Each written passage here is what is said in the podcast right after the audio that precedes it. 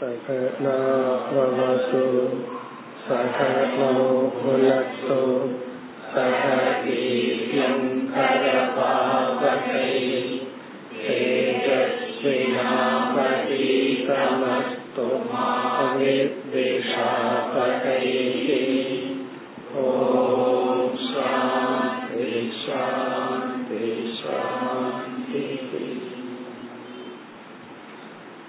मुपति एटावद् श्लोकम् समं प्रशान्तं सुमुखम्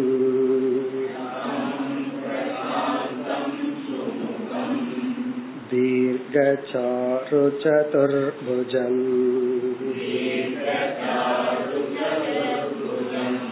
सुचारु सुन्दरग्रीवम्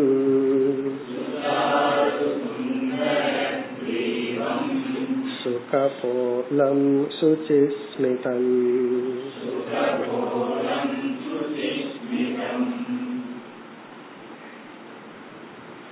பக்தியை பற்றி பகவான் முடிவுரை செய்யும் பொழுது இந்த பக்தியை தியானத்தினால் வளர்த்தி கொள்ள முடியும் என்று பக்தியை வளர்த்த தியானத்தை உபாயமாக கூறினார் மீண்டும் மீண்டும் என்னை பற்றி நினைத்து கொண்டிருப்பதன் மூலம் தியானிப்பதன் மூலம் பக்தியை வளர்க்க முடியும். இதற்கு பகவான் வந்து ஒரு பொருள் மீதுள்ள பற்று எப்படி வருகிறது என்றால் அந்த பொருளை பற்றி நினைக்க நினைக்க நம்மை அறியாமல் தியானிக்க தியானிக்க ஒரு பொருளில் பற்று வருகிறது. அதே நியதிதான். என் மீது பக்தி பற்று வர வேண்டும் என்றால் என்னை நீ தொடர்ந்து நினைக்க வேண்டும். என்னையே நினைத்து கொண்டிருந்தால் பக்தி வளரும். ஆகவே உத்தவர் தியானத்தை பற்றி கேள்வியை கேட்டார். பகவான் மூன்று பதிலை கூறுகின்றார். காரணம் மூன்று விதமான கேள்வி உத்தவரிடம் இருந்தது. ஒன்று தியானத்துக்கான ப்ரிப்பரேஷன் என்னென்ன ஏற்பாடுகள் தியானத்திற்கு முன் செய்ய வேண்டும். இரண்டாவது எப்படிப்பட்ட விஷயத்தை தியானிக்க வேண்டும்? அந்த தியானிக்கப்படும் விஷயத்தினுடைய தன்மைகள் என்ன? இதில் முதல் கேள்விக்கான பதிலை பார்த்து முடித்தோம். தியானத்துக்கு நம்ம பஞ்ச கோஷங்களை எப்படி சரிப்படுத்தி கொள்ள வேண்டும்? அதற்கு முன்னாடி வெளி சூழ்நிலையை எப்படி வச்சுக்கணும்னு சொன்னார். பிறகு உடலில் ஆரம்பித்து கோஷங்களை என்ன பண்ணணும்னு சொன்னார். இங்கு பகவான் அறிமுகப்படுத்திய புதிய கருத்து வந்து நம்மை பாதுகாத்து கொள்ள ஓங்காரத்தை கவசமாக பயன்படுத்த வேண்டும்னு சொன்னார். அதாவது ஓம்ங்கிற சப்தத்தை உருவாக்கி அந்த சப்தத்துக்குள் நாம் இருக்க வேண்டும். பிறகு அடுத்து முக்கியமா பகவான் கூறியது பிராணாயாமத்தை கூறினார். பிராணனை சற்று அமைதிப்படுத்தி நாம் தியானத்திற்குள் செல்ல வேண்டும். இனி தியானத்திற்குரிய விஷயம் என்ன? ஆப்ஜெக்ட் எதை தியானிக்க வேண்டும்? இனி தியானிக்கப்படும் பொருள்களினுடைய தன்மைகள் என்ன? அதை நாம் பார்த்தோம். காரிய பிரம்ம தியானம் காரண பிரம்ம தியானம் காரிய காரண விலக்ஷண பிரம்ம தியானம். இந்த மூன்று தான் விஷயங்கள். காரிய பிரம்ம என்றால் பிரம்ம என்ற பொருள் மாயையுடன் சேர்ந்து இந்த உலகத்தை படைத்து உலகமாக உள்ளது.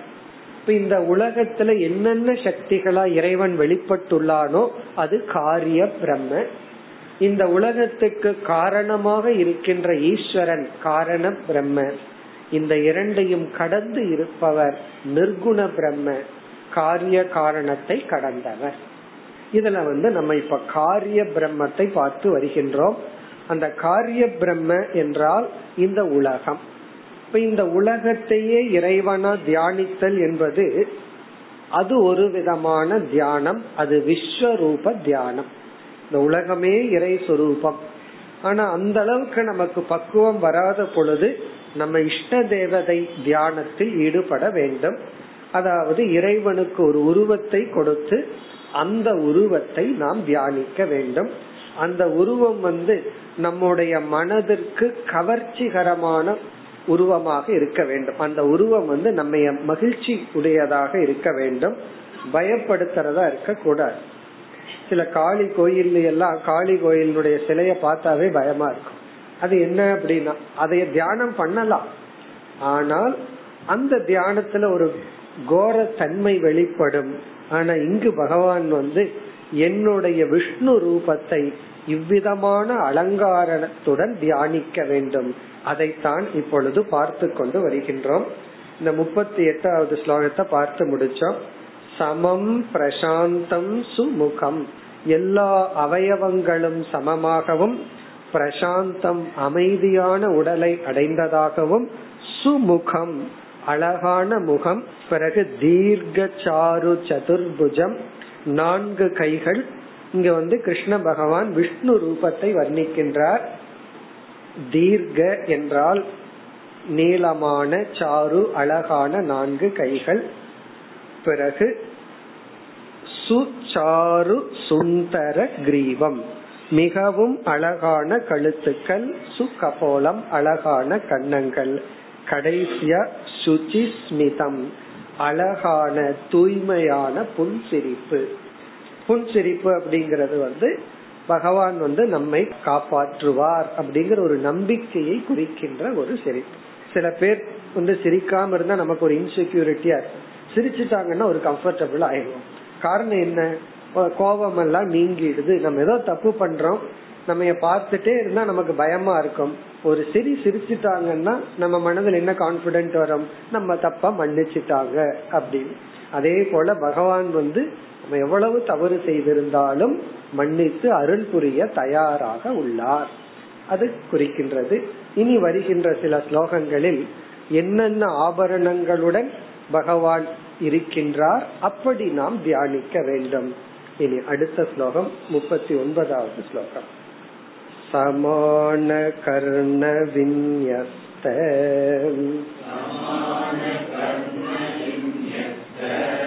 स्फुरन्मकरकुण्डलम्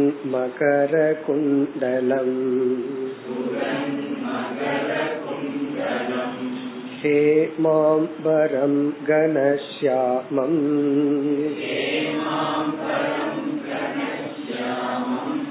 श्रीवत् श्रीनिकेतनम्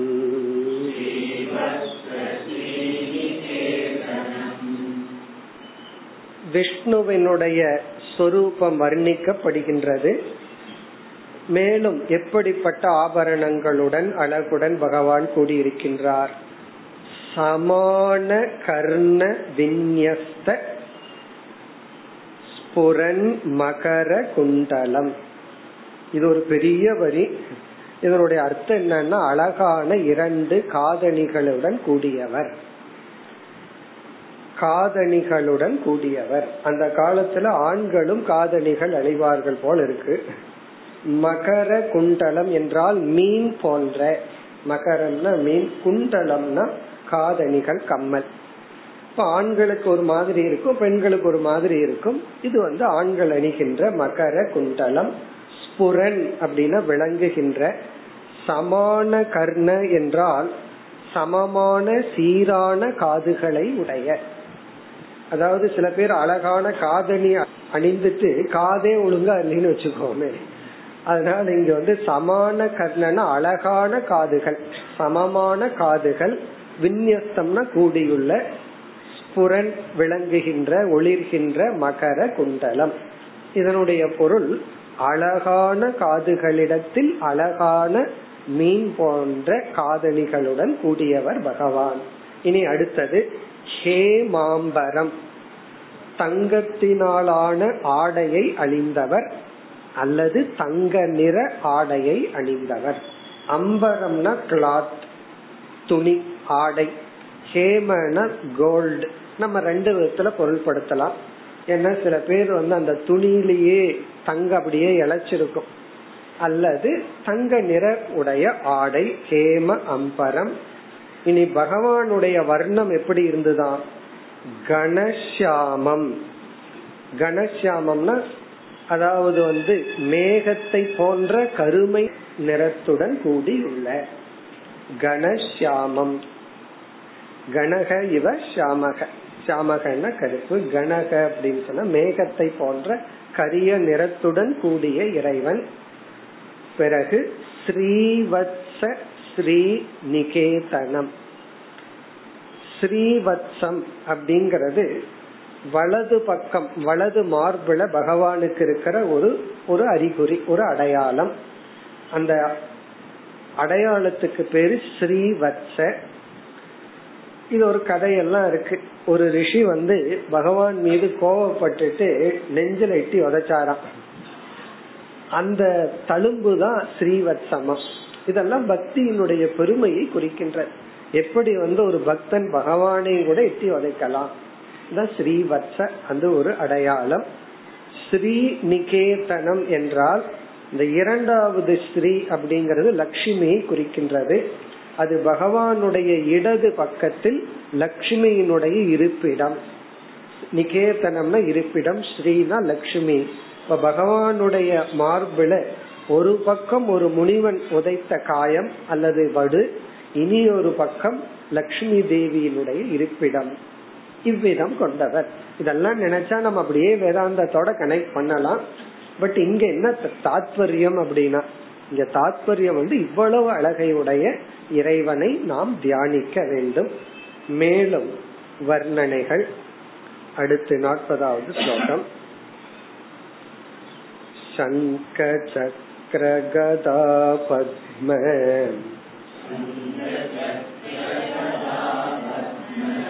वनमाला विभूषितम्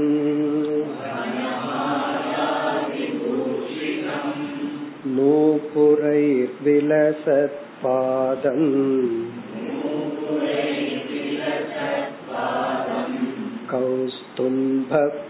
कौस्तुम्भप्रभयायुतम्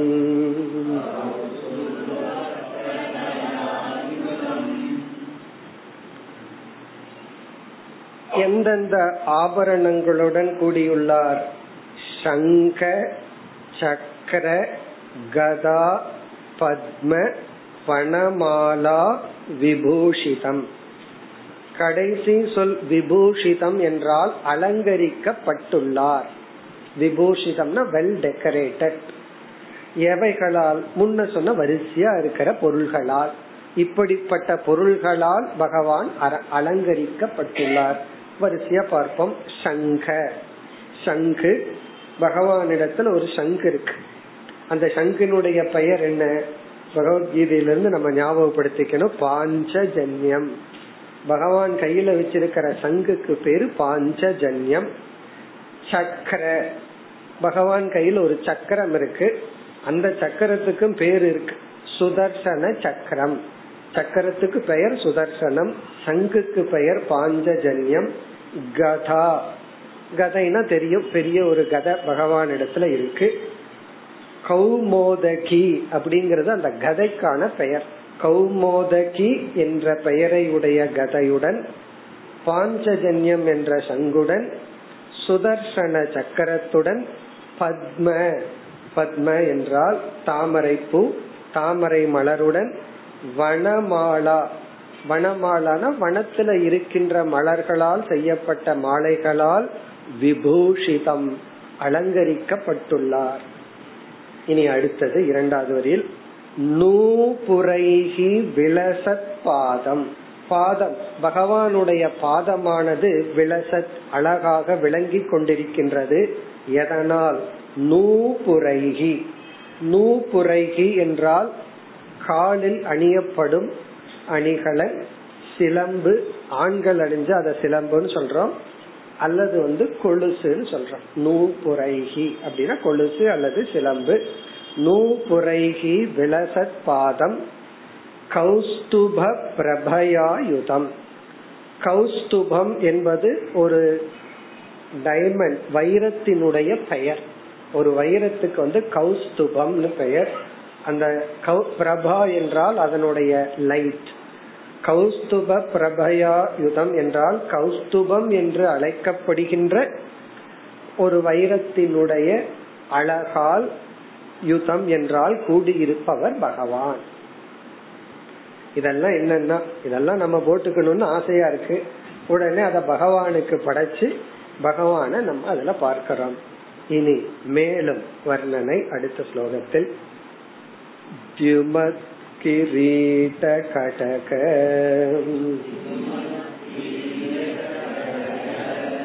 कटिसूत्राङ्कतायुतम्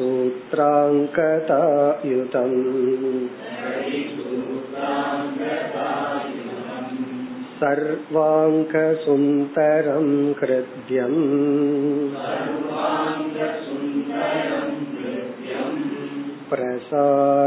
प्रसातसुमुखे क्षणम्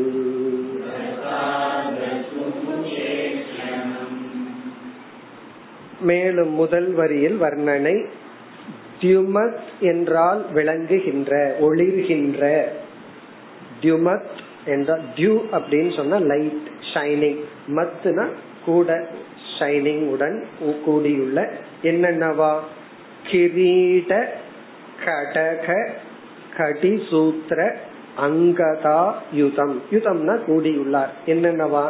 கிரீட. அது தலைக்கு வைக்கிற கிரீடம். கடக என்றால் கையில போடுறது வளையல் கடக. கடிசூத்திரம் என்றால் வயிற்ற சுத்தி கொள்றது. அரிணா அரணா கயிறுன்னு சொல்லுவோம். கடிசூத்திரம். வயிற்ற சுற்றி இருக்கின்ற ஒரு ஆபரணம். அங்கதா என்றால் வங்கி அப்படின்னு சொல்லுவோம். அதுவும் கையில போடுறது. இதெல்லாம் விதவிதமான ஆபரணங்கள். கிரீட கடக கடிசூத்திர அங்கதாயுதம் சர்வ அங்க சுந்தரம். எல்லா அங்கங்களும் மிக அழகாக உள்ளது. ஹிருத்யம் மனதுக்கு விரும்பத்தக்கதாக உள்ளது. இனி பிரசாத சுமுக ஈக்ஷணம். பிரசாதம்னா அமைதியான சு அழகான முக ஈக்ஷணம் பார்வை. முகேக்ஷணம் என்றால் அவருடைய பார்வை. அவருடைய பார்வை வந்து அழகாக சாந்தமாக உள்ளது.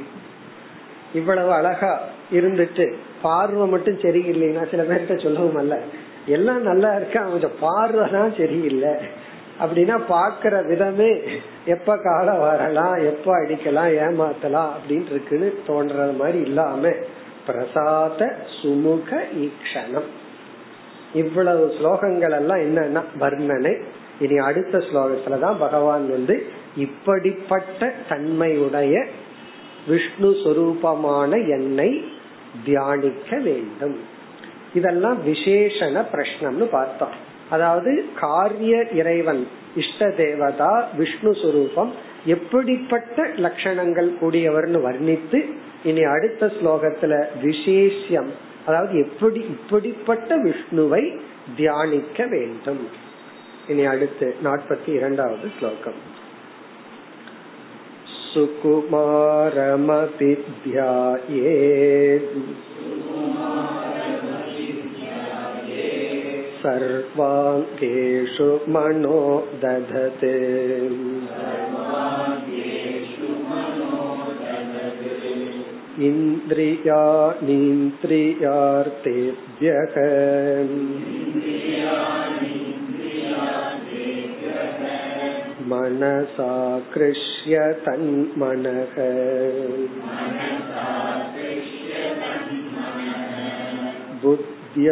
सारथिना धीरः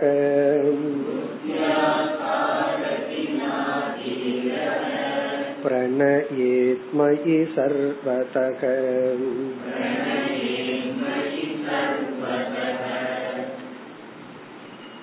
இந்த இடத்துல பகவான் தியானிக்க வேண்டும் இப்படிப்பட்ட உருவத்தை தியானிக்க வேண்டும் என்று குறிப்பிடுகின்றார் எப்படிப்பட்ட மனதை நாம் அடைந்து தியானிக்க வேண்டும்? சுகுமாரம். சுகுமாரம் என்றால் மிகவும் அழகான மென்மையான இந்த ரூபத்தை. குமாரகங்கிற சொல்லுக்கு இளமையான மென்மையான என்று பொருள். சு அப்படின்னா நல்ல உயர்ந்த மென்மையான அழகான இந்த ரூபத்தை அபித்யாயே. அபித்யானம் என்றால் மீண்டும் மீண்டும் மனதில் நிறுத்தி பழக வேண்டும். இப்ப தியானத்துக்குரிய எல்லா விதமான ஏற்பாடுகளையும் முடிச்சிட்டு நம்ம என்ன பண்ணணுமா? இப்படிப்பட்ட ரூபத்தை மனதில் கொண்டு வந்து மீண்டும் மீண்டும் நிறுத்த வேண்டும். சர்வ அங்கேஷு மனக ததது. சர்வ அங்கேஷு இங்கு குறிப்பிடப்பட்டுள்ள அனைத்து அங்கங்களிலும் மனதை வைத்து. அதாவது வந்து இங்க என்னென்ன அங்கம் எல்லாம் குறிப்பிடப்பட்டுள்ளதோ தலை கிரீடம் கைகள் கால்கள் போன்ற அனைத்து அங்கங்களிலும் மனக தததுன மனதை வைக்க வேண்டும் வைத்து பழக வேண்டும். சர்வ அங்கேஷு. எல்லா அங்கங்களிலும் இந்த அழகான ரூபத்தை. அப்படி பண்ணும்போது என்ன ஆகும்னா இந்த இந்திரியங்கள் மனம் இதெல்லாம் அந்த இடத்தை விட்டு மற்ற இடத்துக்கெல்லாம் போகும். உடனே பகவான் வந்து அடுத்த வரியில் என்ன சொல்றார்? இந்திரியாணி இந்திரியார் தேவ்யக. இந்திரிய அர்த்தம் என்றால் பொருள்கள் உலகத்தில் உள்ள பொருள்கள். இந்த இந்திரிய அர்த்தங்களிடமிருந்து இந்திரியங்களை நம்முடைய புலன்களை மனசா ஆகிருஷ்ய மனதின் துணை கொண்டு எடுத்து மனதினுடைய துணை கொண்டு இந்திரிய பொருள்களிடமிருந்து இந்திரியங்களை எடுத்து தன் மனக அந்த மனதை. ஏன்னா இந்த மனம் என்ன பண்ணும்? இந்திரியங்கள் வழியாவே போகும். இந்திரியங்களும் சும்மா இல்லாம அந்த நேரத்துல எதையாவது நினைச்சிட்டு இருக்கும் எதையாவது பார்த்துட்டு இருக்கும். தியானத்துல அமரும் பொழுதுதான் பத்து வீட்டுக்கு அந்த பக்கம் இருக்கிற பேசுற வார்த்தை நம்ம காதுல விழுகும். தியானம் இல்லாதப்ப வீட்டுல பேசுறவங்க வார்த்தையே காதல விழுகாது. காரணம் என்ன? அந்த அளவுக்கு மனசு சஞ்சலமா இருக்கும். தியானத்துல அமர்ந்த உடனே ரொம்ப அமைதியான உடனே ரொம்ப தூரத்துல இருக்கிற சப்தம் எல்லாம் காதுல விழுகும். அப்ப பகவான் சொல்றார் இந்திரிய அர்த்தம். இந்திரியங்களுக்குரிய விஷயத்திலிருந்து இந்திரியங்களை எடுக்க வேண்டும். அது எப்படின்னா மனசா மனதினால். எப்படி மனசினால் எடுக்கிறதுனா மனதில் நம்ம கவனத்தை செலுத்தி கண்ணுக்கு கண்ணுல போகாத அப்படின்னா கண்ணை திறந்து எதையும் பார்க்காத எதையும் கேட்காத எதையும் சுவைக்காத பிறகு வந்து எங்க அமர்ந்திருக்கிறோம் எந்த சூழ்நிலையில அமர்ந்திருக்கிறோம்னு நினைக்காத இப்படி எல்லாம் ஒரு ஆர்டர் கொடுத்து மனதினால் இந்திரியங்களை விஷயங்களிலிருந்து எடுத்து தன் மனக அந்த மனதை இனி அடுத்த ஒரு ஆள் வருவார். அவர் யாருன்னா? புத்தியா சாரதினா. சாரதி என்று அழைக்கப்படுகின்ற புத்தியினால். சாரதினா புத்தியா. இங்க பகவான் வந்து கட்டோபனிஷத் உதாகரணத்தை ஞாபகப்படுத்துற. புத்தி தான சாரதி புத்தி தான குதிரைய ஓட்டுபவன் குதிரை வண்டிய ஓட்டுபவன். இந்த குதிரைகள்ங்கிறது இந்திரியம் கடிவாளம்ங்கிறது நம்முடைய மனம். இப்போ புத்தி புத்தியின் துணை கொண்டு சாரதிய ஸ்தானத்தில் இருக்கின்ற புத்தியின் துணை கொண்டு தீரக. ஒரு தீரனானவன் இங்க தீரகன தியானம் செய்பவன். என்ன செய்யணும்? மயி சர்வதக பிரணயே. மயி மயின என்னிடத்தில் சர்வதகன எல்லா இடத்திலும் என்னுடைய எல்லா இடத்திலும். பிரணயத்தினா செலுத்த வேண்டும். இந்த எல்லா இடத்திலையும் மனதை செலுத்த வேண்டும்னா ரொம்ப சுலபம். எல்லா இடத்துலயும் ஏற்கனவே போயிட்டு இருக்கு இங்க மயி சர்வதக என்னிடத்தில் உள்ள எல்லா அங்கங்கள் இடத்திலும். என்னிடத்துல டோட்டலா நீ செலுத்த வேண்டும். அதாவது இதுவரைக்கும் நம்ம பார்த்த தியானம் வந்து காரிய ஈஸ்வர தியானம். காரிய ஈஸ்வர தியானம்னு சொன்னா இந்த உலகம் வெளிப்பட்டாச்சு. வெளிப்பட்ட இந்த உலகத்துல விஷ்ணு என்ற ஒரு தேவதா சொரூபத்தை எடுத்துக்கொண்டு அந்த விஷ்ணுவினுடைய அவயவங்களை எல்லாம் பார்த்து சங்க பார்க்கலாம் கதைய பார்க்கலாம் சக்கரத்தை பார்க்கலாம் இதையெல்லாம் நம்ம பார்த்து ஒவ்வொரு அங்கங்களையும் அவயவங்களையும் நாம் தியானித்தல். இது வந்து சர்வாங்க தியானம்னு சொல்றோம். சர்வாங்க தியானம் என்றால் பகவானுடைய விதவிதமான அங்கங்களை தியானித்தல். இனி அடுத்த ஸ்லோகத்துல பகவான் வந்து அப்படி ஒரு ஸ்டெப் மேல போக போற ஏகாங்க தியானத்தை சொல்ல போற அதை நம்ம அடுத்தது பார்ப்போம்.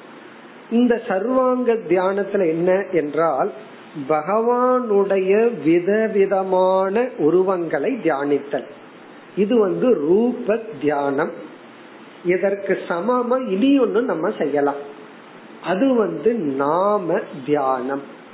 நம்ம தியானத்துல கண்ணை மூடி அமர்ந்து வெளி விஷயங்கள்ல மனசு போக கூடாதுன்னு எடுத்து அந்த மனதை தயாரா இருக்கிற மனதை வந்து ஒன்னா இறைவனுடைய இப்படி வர்ணிக்கப்பட்ட ரூபத்துல செலுத்தலாம் அல்லது இறைவனுடைய நாமங்களில் செலுத்தலாம். அது யாருக்கு எந்த நேரம் எது பிடிச்சிருக்கோ அதை பண்ணலாம். ரூபத்துல செலுத்தினோம்னா கண்ணை மூடிட்டு இந்த மாதிரி ரூபத்தை நம்ம பண்ணலாம். அல்லது கோயில்ல ஏதாவது ரூபத்தை பார்த்திருப்போம். விஷ்ணுவோ சிவனோ சிவலிங்கமோ முருகனோ ஏதோ ஒரு ரூபம். நம்ம மனதுக்கு பிடிச்சிருக்கிற ரூபத்துல செலுத்துறது. இந்த ரூபம் வேண்டான்னு நினைச்சா நாமத்துல செலுத்தலாம் சப்தத்துல செலுத்தலாம். நம்ம எந்த நாமத்தை உச்சரிச்சிட்டு இருக்கிறோமோ அது நாராயணான்னு இருக்கலாம் நமசிவாயான்னு இருக்கலாம் சரவண பவன் இருக்கலாம் ஏதோ. அந்த நாமத்துல செலுத்தலாம். ஒரே நாமத்துல செலுத்தினா தூக்கம் வருது மனசு டிஸ்ட்ராக்ட் ஆகுது அப்படின்னா பல நாமத்தை எடுத்துக்கொண்டு அந்த பல நாமத்துல செலுத்தலாம். நமக்கு பிரச்சனையே இல்ல. சகசர நாமம் இருக்கு. ஒரு நாமமோ ரெண்டு நாமமோ கிடையாது. ஆயிரக்கணக்கான நாமங்கள் ஒவ்வொரு தேவதைகளுக்கும் ஒவ்வொரு இறைவனுக்கும் ஆயிரம் நாமம். அனாமி நாமமே இல்லாதவனுக்கு ஆயிரம் நாமம். பேரே இல்லாத பகவானுக்கு எத்தனை நாமங்கள்? அப்படி இதுவரை கூறிய தியானம் வந்து நாம ரூப தியானம். நாம இஷ்ட தேவதா நாம ரூப தியானம். நாம் ஒரு இஷ்ட தேவதையை எடுத்துட்டு அந்த இஷ்ட தேவதையினுடைய பெயரை பல பெயர்களை மனசுக்குள்ள சொல்லிட்டு இருக்கலாம். அல்லது அந்த சப்தத்துல கவனத்தை வைக்கலாம். அல்லது உருவத்துல கவனம் வைக்கலாம். அந்த உருவம் பகவானுடைய விதவிதமான அங்கமா இருக்கலாம். திடீர்னு நம்ம வந்து திருப்பதியிலிருந்து குருவாயூர் போலாம் அதுக்கப்புறம் திடீர்னு பத்ரிநாத் போலாம் இதெல்லாம் தியானத்துல. ஏதாவது நம்ம எதையெல்லாம் பார்த்திருக்கிறோமோ அதனாலதான் கொஞ்சம் சின்ன வயசுலயே நாலு கோயிலுக்கு போய் பகவானுடைய உருவத்தை பதிய வச்சுக்கணும்னு அர்த்தம். சில பேர்த்துக்கு யாத்திரையே எழுபது வயசுக்கு மேலதான் ஆசை வரும். அது அவருக்கு கஷ்டம் இல்ல அழைச்சிட்டு போறவங்களுக்கு தான் கஷ்டம். அதனால என்ன உடம்பு நல்லா இருக்கும் போதே நாலு புண்ணிய ஸ்தலங்களுக்கெல்லாம் போய் பகவானுடைய உருவங்களை எல்லாம் பார்த்து மனசுல பதிய வச்சுட்டு வந்துட்டோம் அப்படின்னா கைகால் விளங்காத காலத்துல நம்ம என்ன பண்ணலாம்? ரீலிவ் அந்த பகவான மனதுல மீண்டும் கொண்டு வந்து கொண்டு வந்து தியானிக்கலாம். இது ஒரு விதமான தியானம். இனி அடுத்தது வந்து பகவான். அடுத்த ஸ்டெப்புக்கு போறார் இவ்வளவு நேரம் அதாவது உருவத்தை வர்ணிச்சிட்டு வந்த பகவான் இனி என்ன செய்ய போறாருன்னு பார்ப்போம். திடீர்னு ஒரு பெரிய ஹை ஜம்ப் தாண்ட போற அடுத்த ஸ்லோகத்தில். தத் சர்வ சர்வவியாபகம் சித்தம். ஆக்ருஷ்யைகத் आकृष्यैकत्र धारये नान्यानि चिन्तयेत् भूयः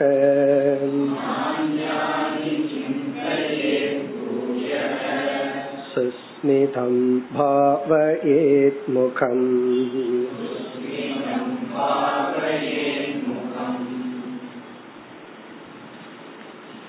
இந்த ஸ்லோகத்துல பகவான் என்ன சொல்கின்றார்? இதுவரை பகவானுடைய பல அங்கங்கள் வர்ணிக்கப்பட்டது. இந்தந்த ஆபரணங்களுடன் கூடிய அங்கங்கள் வர்ணிக்கப்பட்டது. இந்த இடத்துல ஏக அங்க தியானம். இந்த இடத்துல பகவான் என்ன சொல்றார்? அந்த தியானத்துல தேவையான பயிற்சிய செஞ்சு மனதை அடக்கி ஒருமுக பண்ணதற்கு பிறகு மற்ற அவயவங்களை எல்லாம் விட்டு விட்டு என்னுடைய உடல் இருக்கிற ஏதோ ஒரு அவயவத்தை மட்டும் கவனி. மற்ற அங்கங்களை பார்க்க வேண்டாம்னு சொல்ற. முதல்ல தலைய பார்த்துட்டு இருப்போம் உடனே காலை பார்ப்போம் கைய பார்ப்போம் எல்லாம் தியானத்துல. பிறகு இங்க என்ன சொல்றார்? மற்ற அவயவங்களிலிருந்து உன்னுடைய கவனத்தை எடுத்து அல்லது மற்ற நாமங்களிலிருந்து கவனத்தை எடுத்து ஏக அங்கத்துக்கு வா அப்படின்னு சொல்ற ஆகவே இந்த ஸ்லோகத்துல சொல்ற தியானம் ஏக அங்க தியானம். சென்ற ஸ்லோகத்துல சர்வாங்க தியானம். நம்ம எந்த அங்கத்தை வேண்டுமானாலும் எடுத்துட்டு தியானம் பண்ணலாம். திடீர்னு வந்து பகவான் அமர்ந்திருக்கிற தேரன் தியானம் பண்ணலாம் கோயில தியானம் பண்ணலாம் எதை வேணாலும் பண்ணலாம். ஆனா இந்த இடத்துல ஏக அங்கம் அப்படியே ஒரு முன்னேறணும்னு சொல்ற. அப்படியே பலத நினைச்சிட்டு இருக்கிற மனசு வந்து ஏதோ ஒன்றை மட்டும்தான் நினைக்கணும். அதை கூறுகின்றார். தது சர்வ வியாபகம் சித்தம். இப்பொழுது இப்பொழுதுனா சென்ற ஸ்லோகத்துல இருக்கும் பொழுது நம்ம மனசு எப்படி இருக்குமா? சித்தம் நம்முடைய மனம் தது சித்தம் சர்வ வியாபகம். இங்க சர்வ வியாபகம்னா என்னுடைய அனைத்து அங்கங்களிடத்திலும் வியாபித்துள்ள சித்தத்தை. ஏன்னா பகவான் வந்து ஒவ்வொரு அங்கத்திலையும் நீ தியானம் பண்ண ஒவ்வொரு அங்கத்தையும் பாருன்னு சொன்னார். ஆகவே இப்ப சித்தம் எப்படி இருக்கும்னா காலு தலை கை முகம் கண்ணு காது இதெல்லாம் மாத்தி மாத்தி பார்த்துட்டு இருக்கோம் அப்படி என்னுடைய உடல் முழுதும் வியாபித்துள்ள சித்தத்தை என்ன பண்ணணுமா? ஆக்ருஷ்ய ஏகத்திர தாரையே.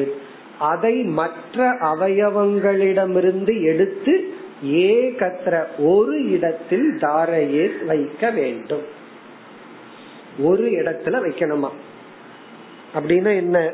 இதுவரைக்கும் சொன்ன ஆபரணங்கள் இதெல்லாம் நம்ம மறந்துடணும் சில பேர் பகவானை விட்டுட்டு அந்த ஆபரணத்தையே தியானிச்சிட்டு இருப்பார். பல பேர் வந்து திருப்பதிக்கு போயிட்டு வர்ற வரைக்கும் மேஜர் டாபிக் என்னவா இருக்கும் தெரியுமோ?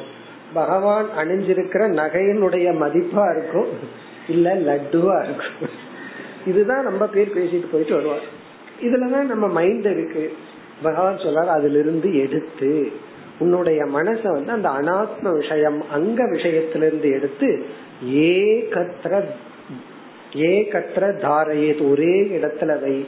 பிறகு இரண்டாவது வரியில ந அஞ்ஞானி சிந்தையே பூயாக. மீண்டும் அஞ்ஞானி அவயவாணி. வேறு அவயவங்களை சிந்திக்க வேண்டாம். ந அஞ்ஞானின வேறு அவயவங்கள். வேறு எதையுமே நீ சிந்திக்க வேண்டாம். பகவானுடைய ஏதோ ஒரு அவயவத்துல மட்டும் உன்னுடைய கவனம் இருக்கட்டும். அது சிவலிங்கம்னா சௌரியமா போகும். அங்க ஒரு அவயவம் கிடையாது. அப்படியே பார்த்துட்டு இருக்க வேண்டியதுதான். அது ஆரம்பமே அவயவம் இல்லாம அப்படியே பார்த்துட்டு இருக்கலாம். அல்லது வந்து அதே சிவன் வந்து நடராஜரா கையில எவ்வளவு இருக்கு? ஒவ்வொன்னா வேடிக்கை பார்த்துட்டு இருக்கலாம். சில பேருக்கு வந்து கோயில்ல போனா பகவான் என்னென்னலாம் வச்சிருக்காருன்னு வேடிக்கை பார்க்கறது போல நம்ம பார்த்துட்டு இருக்கலாம். இப்ப என்னன்னா அதையெல்லாம் எதையும் பார்க்காதே. ஏதோ ஒரு அங்கத்தை தியானம் செய். பொதுவா அந்த அங்கத்தை வந்து ரெண்டு சொல்லுவார்கள். ஒன்று பகவானுடைய முகம் அல்லது பகவானுடைய பாதம். பகவானுடைய பாதத்தை நினைச்சிட்டு இருக்கலாம். அல்லது பகவானுடைய அந்த அமைதியான நமக்கு ஒரு செக்யூரிட்டி பாதுகாப்பை கொடுக்கின்ற ஒரு நம்பிக்கையை கொடுக்கின்ற முகத்தை தியானிக்கலாம். இந்த ரெண்டுல ஏதோ ஒண்ணுதான். பகவான் ஒரு எக்ஸாம்பிளுக்கு என்னுடைய முகத்தை மட்டும் தியானம் செய் அப்படின்னு ஒரு உதாரணம் சொல்ற அது என்ன? சுஸ்மிதம் பாவையே முகம். முகம் பாவையே என்னுடைய முகம் என்னுடைய ஃபேஸ் முகத்தை மட்டும் பாவையே தியானிக்க வேண்டும். இந்த இடத்துல முகம்ங்கிறது வந்து எக்ஸாம்பிள் உதாகரணத்துக்கு பகவான் சொல்ற ஒரு அங்கம். நமக்கு எது பிடிச்சிருக்கோ அதை எடுத்துக்கலாம். ஆனா சாஸ்திரத்துல சொல்ற ரெண்டே அங்கம். பகவானுடைய பாதம் அல்லது பகவானுடைய முகம். பிறகு மீண்டும் ஞாபகப்படுத்துற சரி அந்த முகம் எப்படிப்பட்ட முகம்? சுஸ்மிதம். சுஸ்மிதம் என்றால் புன்சிரிப்புடன் கூடிய அன்புடன் கூடிய. இந்த சிரிப்பு வந்து அன்புங்கிற உணர்வினுடைய எக்ஸ்பிரஷன் ஏன்னா யார் மீது அன்பு வந்தா தான் நம்ம சிரிப்போம். ஆனா வேற சிரிப்பு இருக்கு அது வேற விஷயம். கள்ள சிரிப்பு இருக்கு அது வேற விஷயம். இவனை தீர்த்திரலான்னு முடிவு பண்ணிட்டு ஒரு சிரிப்பு சிரிப்பாங்களே. அல்லது சகுனியோட சிரிப்பு இருக்கே அது வேற விஷயம். பொதுவா நம்ம பாசிட்டிவா பார்த்தோம் அப்படின்னா நம்ம கோபப்படும் போது சிரிப்பு வருமா முகத்துல? சிரிப்பு வராது. எப்ப சிரிப்பு வரும்? மன்னிச்சு விடுறோம் அல்லது ஒரு அன்பு அல்லது ஒரு சந்தோஷம் ஒரு மகிழ்ச்சி அந்த இடத்துல சிரிப்போம். சில பேர்த்த பார்த்த உடனே ஒரு புன் சிரிப்பு வரும். சில பேர்த்த பார்த்த உடனே வேற ஏதாவது வரலாம். இங்க வந்து சுஸ்மிதம் என்றால் தன்னுடைய மகிழ்ச்சி அன்பை வெளிப்படுத்துகின்ற சிம்பல். அதாவது பாடி லாங்குவேஜ் அந்த சுஸ்மிதம் அப்படிப்பட்ட புன்சிரிப்புடன் கூடிய என்னுடைய ஏக முகத்தை தியானம் செய்ய வேண்டும். பகவான் எப்படி வந்துள்ள தியானத்துக்கான ப்ரிப்பரேஷன் எல்லாம் பண்ணிட்டு பிறகு வந்து என்னுடைய இப்படிப்பட்ட அங்கங்கள் அவயவங்கள் ஆபரணங்களுடன் கூடிய சர்வாங்க தியானம் செய்து அதுல மனசு கொஞ்சம் பயிற்சி அடைந்தவுடன் என்னுடைய மற்ற அங்கங்களையும் பார்க்க வேண்டாம்னு பகவானே சொல்றார். அந்யானி சிந்தையே. என்னுடைய உடல் இருக்கிற ஆபரணங்களையோ அங்கங்களையோ பார்க்காம வெறும் முகத்தை மட்டும் பார்க்க வேண்டும். அதனாலதான் கோயில்ல முகத்துக்கு மட்டும் கவசம் போட மாட்டாங்க இப்ப அதுக்கும் போட ஆரம்பிச்சாங்க கவசம் போட்டோம் அப்படின்னா பகவான பார்க்க முடியாது. கவசம் போடக்கூடாத இடம் வந்து பகவானுடைய அந்த முகம். அதனாலதான் சில கோயில்ல அந்த சில முக அமைப்பு இருக்கே அது அமைஞ்சிடும். அது மாதிரி மறுபடியும் ஒருக்க பண்ணவே முடியாது. அதே ஸ்தபதினாலும் கூட பண்ண முடியாது. அப்படிப்பட்ட ஒரு அழகான என்னுடைய முகத்தை அல்லது பாதத்தை மட்டும் தியானிக்க வேண்டும். இப்ப இத்துடன் காரிய பிரம்ம தியானம் நிறைவடைகிறது. இனி அடுத்த ஸ்லோகத்துல பகவான் இதையும் விட்டு விட்டு காரண ஈஸ்வர தியானத்துக்கு வர வேண்டும். பிறகு அதையும் விட்டு விட்டு நிர்குண தியானத்துக்கு வர வேண்டும் என்று அடுத்த ஸ்லோகத்தில் அறிமுகப்படுத்துகின்றார் நாற்பத்தி நான்காவது ஸ்லோகம் தத்ர லப்தபதம் சித்தம்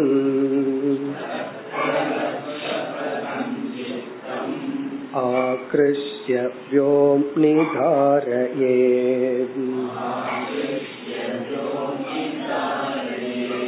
तच्च त्यक्त्वा मदारोगक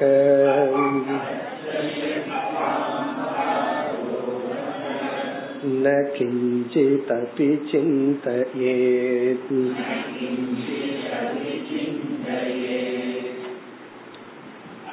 முதல் வரியில் காரண ஈஸ்வர தியானம் முதல் வரியில காரண ஈஸ்வர தியானம் லப்தபதம் சித்தம். லப்தபதம் சித்தம் என்றால் ஏக அங்கத்தில் ஒடுங்கிய சித்தத்தை. இப்ப வந்து நம்ம மனசு சித்தம் லப்த பதம்னா அங்கு நிலை பெற்று விட்டது.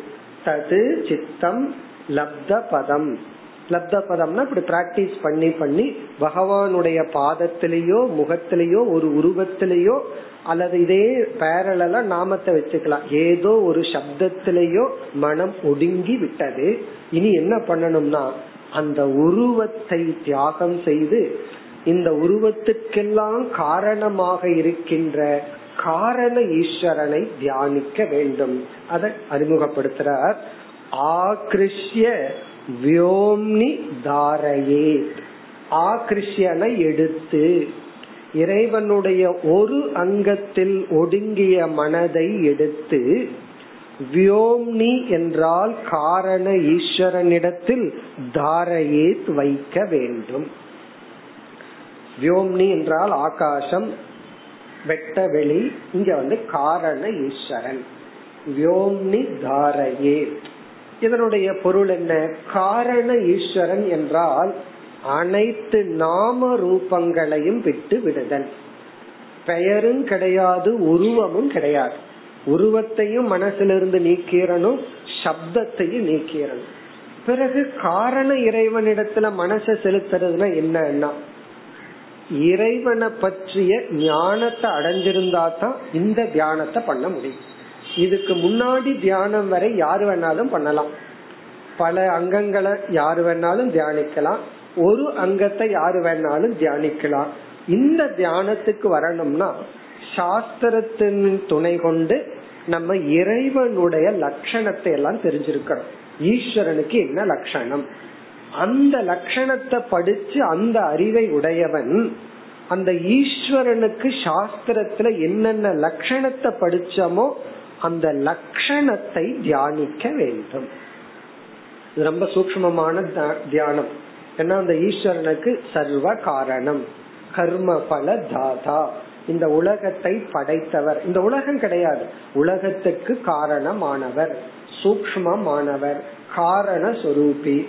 இப்படி இந்த உலகத்தை மறந்து அனைத்துக்கும் காரணமானவர் அப்படிங்கிற அந்த ஞானம் இருக்கே அதை தியானிக்க வேண்டும். இப்ப காரண ஈஸ்வர தியானம்னா காரண ஈஸ்வர லட்சண தியானம். அந்த ஈஸ்வரனுடைய லட்சணத்தை மனசுல கொண்டு வந்து தியானம் செய்ய வேண்டும். இது எவ்வளவு நாள்னா இது வந்து கொஞ்ச நாள் அல்லது கொஞ்ச ஜென்மங்கள். சில ஜென்மங்கள் எல்லாம் பண்ணி இதுலயும் பகவான் சொன்னபடி லப்த பதம். நம்மால ஈஸ்வரனையும் கிரகிக்க முடிந்தால் பகவான் பாருங்க ஒரு ரெண்டு ஸ்லோகம் கிடையாது. அதே ஸ்லோகத்துல அடுத்த வரியில எங்க எப்படி ஜம்ப் பண்றாரு? தது தியக்துவா. அதையும் தியாகம் செய்து. யார தியாகம் பண்ண சொல்றாரு பகவான்? ஈஸ்வரனை தியாகம் செய். அந்த ஈஸ்வரனையும் தியாகம் செய்து. ஏன்னா நீ உலகத்தை தியாகம் பண்ணிட்டு ஈஸ்வரன் கிட்ட வந்திருக்கிற. அதற்கு பிறகு நீ ஈஸ்வரனையும் தியாகம் பண்ணுங்கிறார் பகவான். சில பேர் ஈஸ்வரனை தியாகம் பண்ணிட்டு தானே நானே உலகத்துக்கு போயிருக்கேன் அப்படின்னு சொல்றாங்க. அது வேற விதமான தியாகம். ஈஸ்வரனை தியாகம் பண்ணிட்டு உலகத்துக்கு போறது வேற விதம். இது உலக தியாகத்தை பண்ணிட்டு ஈஸ்வரனத்துக்கு வந்துட்டு கடைசியில உலகமே இல்லைன்னா ஏது ஈஸ்வரன்? ஆகவே ஈஸ்வரனும் கிடையாது. தது தியக்துவா அந்த ஈஸ்வரனையும் தியாகம் செய்து விட்டு நிர்குண பிரம்மத்துக்கு வந்து விடு. அதாவது மாயையை நீக்கிய பிரம்ம ஈஸ்வரனிடம் வா. அதை அந்த ஞானத்துக்கு வந்து விடு. இப்ப இங்கேயும் வந்து நிர்குண பிரம்ம ஞானத்தை அடைஞ்சிட்டு நிர்குண பிரம்மத்துக்கு என்ன சொரூபமோ அந்த சொரூபத்தை தியானிக்க வேண்டும். அதான் சொல்றார் தச்ச தெக்துவா ததுனா அந்த வியோம அந்த காரண ஈஸ்வர தியானத்தையும் தியாகம் செய்துவிட்டு மதாரோக மதாரோகனா என்னுடைய நிர்குண சொரூபத்தில் ஏறி நிற்பாயாக. ஆரோகன கிளைம்பிங் அப்படியே ஏறி நிக்கிறது. மதாரோகன என்னுடைய உண்மையான சொரூபத்துல நின்றுகொள். ஏறி பிடிச்சுக்கோன்னு சொல்றோம்ல இந்த பஸ் ஏறி பிடிக்கிற மாதிரி பகவான் என்ன சொல்றாரு? என்ன ஏறி பிடிச்சுக்கோ என்னுடைய நிர்குண பிரம்மத்தை பிடித்து கொண்டு ந கிஞ்சி தபி சிந்தையே. நீ சிந்திப்பதற்கு இனி ஒன்றும் இல்லை. ஒண்ணுமே நீ சிந்திக்கிறதுக்கு கிடையாது. வெறும் சாந்தமான மனதுடன் இருக்கிறது தான் சரி அந்த நிர்குண பிரம்மத்திடம் போய் நான் என்னதான் தியானிக்கிறது? அப்படின்னு சொன்னா நிர்குண பிரம்மத்தை பற்றி என்ன ஞானத்தை சிரவண மனன காலத்துல அடைஞ்சு வச்சோமோ அந்த ஞானத்தில் இருந்து பழகுதல். அந்த ஞானத்திலேயே இருக்கிறது. அந்த ரீகலெக்ட் பண்ணி பண்ணி அந்த ஞானத்துல இருக்கிறது. அந்த ஞானத்துல இருக்கிறதுனா எப்படி? ஏதாவது ஒரு சாம்பிள் சொன்னா அப்படி இருக்கலாம்னா அடுத்த ஸ்லோகத்துல பகவான் சொல்றார். இந்த மாதிரி நிர்குண பிரம்ம தியானத்துல இரு என்று அடுத்த ஸ்லோகத்துல பகவான் நிர்குண பிரம்மத்தை தியானிக்கும் விதத்தை ஒரு உதாகரணமும் கூறி விளக்குகின்றார். ஆகவே நாற்பத்தி நாலாவது ஸ்லோகத்துல முதல் வரி காரிய ஈஸ்வர தியானம் நாற்பத்தி நாலாவது ஸ்லோகத்துல இரண்டாவது வரியும் அடுத்த ஸ்லோகமும் காரிய காரண விலக்ஷண ஈஸ்வர தியானம். இது நாற்பத்தி ஐந்தாவது ஸ்லோகம். एवं समाहितमतिः।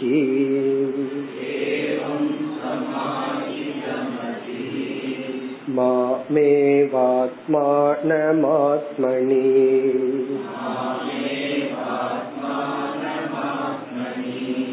विचष्टे मयि सर्वात्मन्।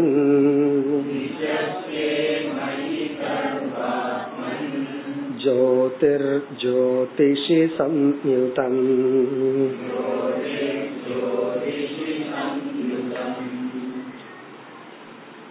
இந்த ஸ்லோகம் எல்லாம் உபனிஷத்தினுடைய சாராம்சம் மைய கருத்து இத நம்ம சிரவணமா பண்ணணும்னா இந்த ஒரு ஸ்லோகத்தை எடுத்துட்டு பல மணி நேரம் நம்ம விசாரம் பண்ணலாம் நம்ம ஏற்கனவே விசாரம் பண்ணி எல்லாம் முடிச்சிருந்தோம் அப்படின்னா இந்த ஸ்லோகத்தின் புரிஞ்ச அந்த அறிவில் நிற்பது இப்ப நம்ம என்ன பண்ணுவோம்? தியானம்ங்கிற டாபிக் இருக்கிறதுனால இத நம்ம விசாரம் பண்ணாம இதனோட கருத்தை மட்டும் பார்த்துருவோம்.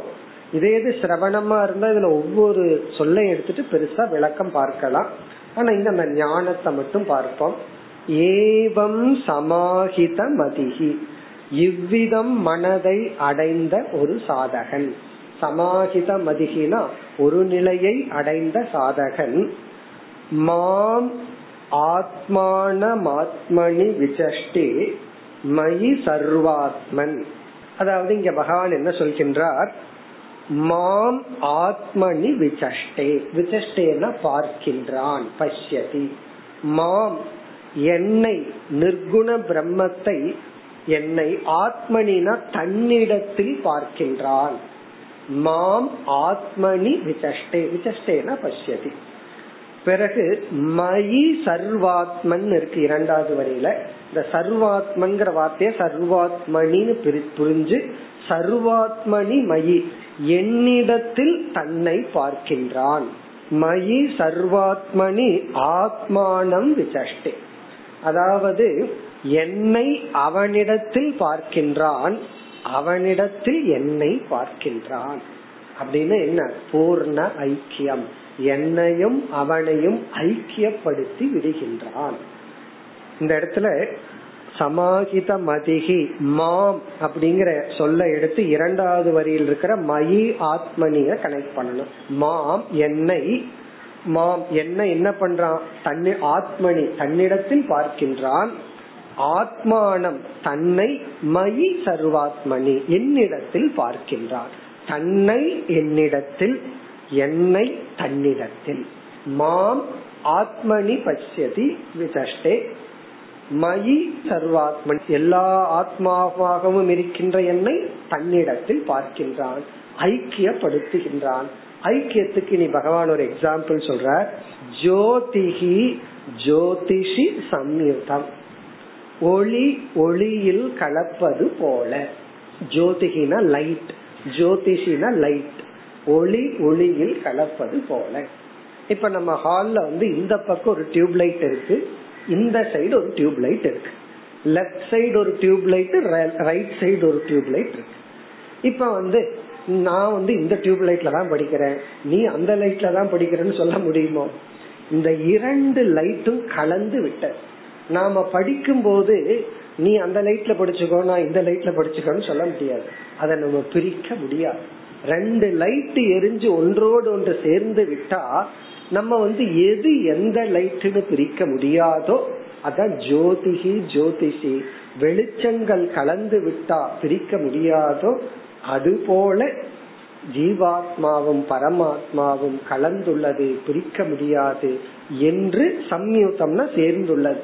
ஒளி ஒளியில் சேர்ந்துள்ளது போல என்னையும் உன்னையும். பகவான் சொல்றார் இவ்வளவு நேரம் பக்தியை பற்றியும் ஆபரணங்களை எல்லாம் பேசிட்டு இருந்த பகவான் கடைசியில் எப்படி முடிக்கிற நீயும் நானும் வேறல்ல. அதனால இத்தனை ஆபரணத்தை நான் போட்டிருந்தா என்ன? நீ போட்டா என்ன? அதனால என்ன பார்த்து பொறாமப்படாத. அல்லது உலகத்துல யார் போட்டிருந்தாலும் என்ன? நீ தான் எல்லா உடல்ல ஆபரணங்கள் எல்லாம் போட்டிருக்க. நீ தான் எல்லா உடலிலும் எல்லா மாதிரி இருக்க. நீயே பறந்துட்டு இருக்க நீயே நடந்துட்டு இருக்க நீயே எல்லாம் இருக்க. இந்த ஞானத்தில் நிலை பெறும் பொழுது ஒருவன் மோக்ஷத்தை அடைகின்றான் என்று சொல்லி இந்த அத்தியாயத்தை முடிக்கின்றார். நாற்பத்தி ஆறாவது ஸ்லோகம். ध्याने तं सुतीव्रेण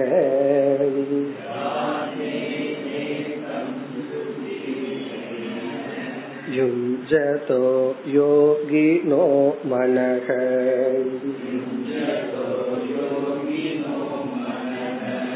संयास्यत्यासु निर्वाणम्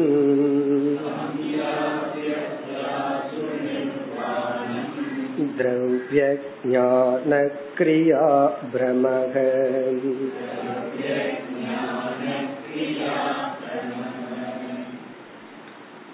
இந்த ஸ்லோகத்தின் சாராம்சம் இந்த அளவுக்கு தியானத்துக்கு வந்து இந்த தியானத்தில் நான் இறுதியா சொன்ன தியானத்தில் ஒருவன் நிலை பெற்று விட்டால் அவன் மோக்ஷத்தை அடைகின்றான் அவன் முக்த புருஷன் இதுதான் சாராம்சம் ஆனா பகவான் எப்படி சொல்றார்? இத்தம் தியானேன. இவ்விதம் இங்கு வகுத்து கொடுக்கப்பட்ட படிகளின் மூலமாக தியானத்தின் மூலமாக யுஞ்சதக சேர்ந்தவன். சுதீவிரேன முழுமையாக ஈடுபட்டு தீவிரமான. தீவிரம்னு சொன்னாவே கமிட்மெண்ட் அர்த்தம். அதுல ஒரு அஜெக்டிவ சு சுதீவிரேன. முழுமையான ஸ்ரத்தையுடன் ஈடுபட்டு யோகினக மனக. ஈடுபட்டுள்ள யுஞ்சதோ யோகினக மனக. யுஞ்சதகன செய்து கொண்டுள்ள யோகியினுடைய மனம். இங்க ஏன் யோகிங்கிறார். என்ன இந்த ஞானத்தை இவன் தியானம் பண்றதுனால இந்த ஞானத்துடன் கூடியுள்ள இந்த யோகியினுடைய மனமானது எப்படிப்பட்ட பலனை அடைகின்றது? ஆசு விரைவில் உடனடியாக சம்யாசியதி நிர்வாணம். நிர்வாணத்தை சம்யாசியதி அடைகின்றது. நிர்வாணத்தை அடைகின்றது. நிர்வாணம் அப்படிங்கிற சொல்லுக்கு பொருள் வந்து விடுதலை. கலட்டி எரிதல் எல்லாத்தையும் தூக்கி எறிகிறதுக்கு பேரு நிர்வாணம். இனி எல்லாத்தையும் எதையெல்லாம் தூக்கி எரிஞ்சிடறான் பகவான் ரொம்ப சிம்பிளா சொல்ற இவன் எதைய தூக்கி எறிகிறான்னா குழப்பத்தை தூக்கி எறிந்து விடுகின்றான். மோகத்தை தூக்கி எறிந்து விடுகின்றான். தவறை தப்பா புரிஞ்சுக்கிறத தூக்கி எரிஞ்சிடறான் அத சொல்ற திரவிய ஞான கிரியா பிரமக. பிரமகன மோகம் தவறுதல். திரவிய ஞான கிரியா அப்படிங்கறது வந்து இந்த உலகம் வந்து திரவியம் ஒரு ஆப்ஜெக்ட் ஏன்னா இந்த உலகத்தை எப்படி பொய்னு சொல்றது? டேஞ்சபிள் ஆப்ஜெக்டா இருக்கே. இப்படி நல்லா தொட்டு பார்க்க முடியுது. திரவியம். பிறகு வந்து இந்த உலகத்திலிருந்து அறிவு அடைகிறோம் ஞான விவகாரம் எல்லாம் நடக்குது. கிரியா. விதவிதமா செயல்படுறோம். அதனுடைய பலன் எல்லாம் வருது. இப்படி இருந்து கொண்டு இருக்கின்ற திரவியமாக ஞானமாக கிரியையாக இருக்கின்ற இந்த துவைதம் இந்த துவைதத்தினுடைய பிரமையானது நிர்வாணத்தை அடைகின்றது. நிர்வாணம்ங்கிற சொல்லுக்கு இனி ஒரு பொருள் வந்து அணைந்து விடுதல். நிர்வாப்பயதி. ஒரு தீபம் அணைஞ்சிட்டா அதுக்கு பேரு நிர்வாணம். இந்த ஞானம்ங்கிற தீபத்தை ஏத்தி வச்சோம்னா துயரம்ங்கிற தீபம் அணைந்து விடுகின்றது. அதாவது மோகம்ங்கிறது அணைந்து விடுகின்றது. அல்லது மோக்ஷத்தை ஆசு சம்யாசியதி கண்டிப்பாக ஒரு யோகியானவன் அந்த மனதானது அடைகின்றது. இந்த இடத்துல பகவான் வந்து எப்படி சொல்றாருன்னா யோகி மோட்சத்தை அடைகிறான்னு சொல்றதுக்கு பொதுவா இப்படிப்பட்ட யோகியினுடைய மனம் மோக்ஷத்தை அடைகிறது. அப்படின்னு என்ன அர்த்தம்னா நம்ம சம்சாரி அல்ல நம்ம மனசுதான் சம்சாரி. யாருமே கெட்டவர்கள் அல்ல. அவங்கவுங்க மனசு அப்படி இருக்கு. யாருமே நல்லவர்களும் அல்ல. அவங்க மனசு அப்படி. இந்த சம்சாரியா இருக்கிற மனம் மோக்ஷத்தை அடைந்து விடுகிறது. இந்த அத்தியாயத்துல வந்து நமக்கு ரெண்டு தலைப்பு. பக்தி தியானம். இத்துடன் இந்த அத்தியாயம் நிறைவு பெறுகிறது. ஓம் போர் பூர்ணமிதம். पूर्णस्य पूर्णमादाय पूर्णमेवावशिष्यते ॐ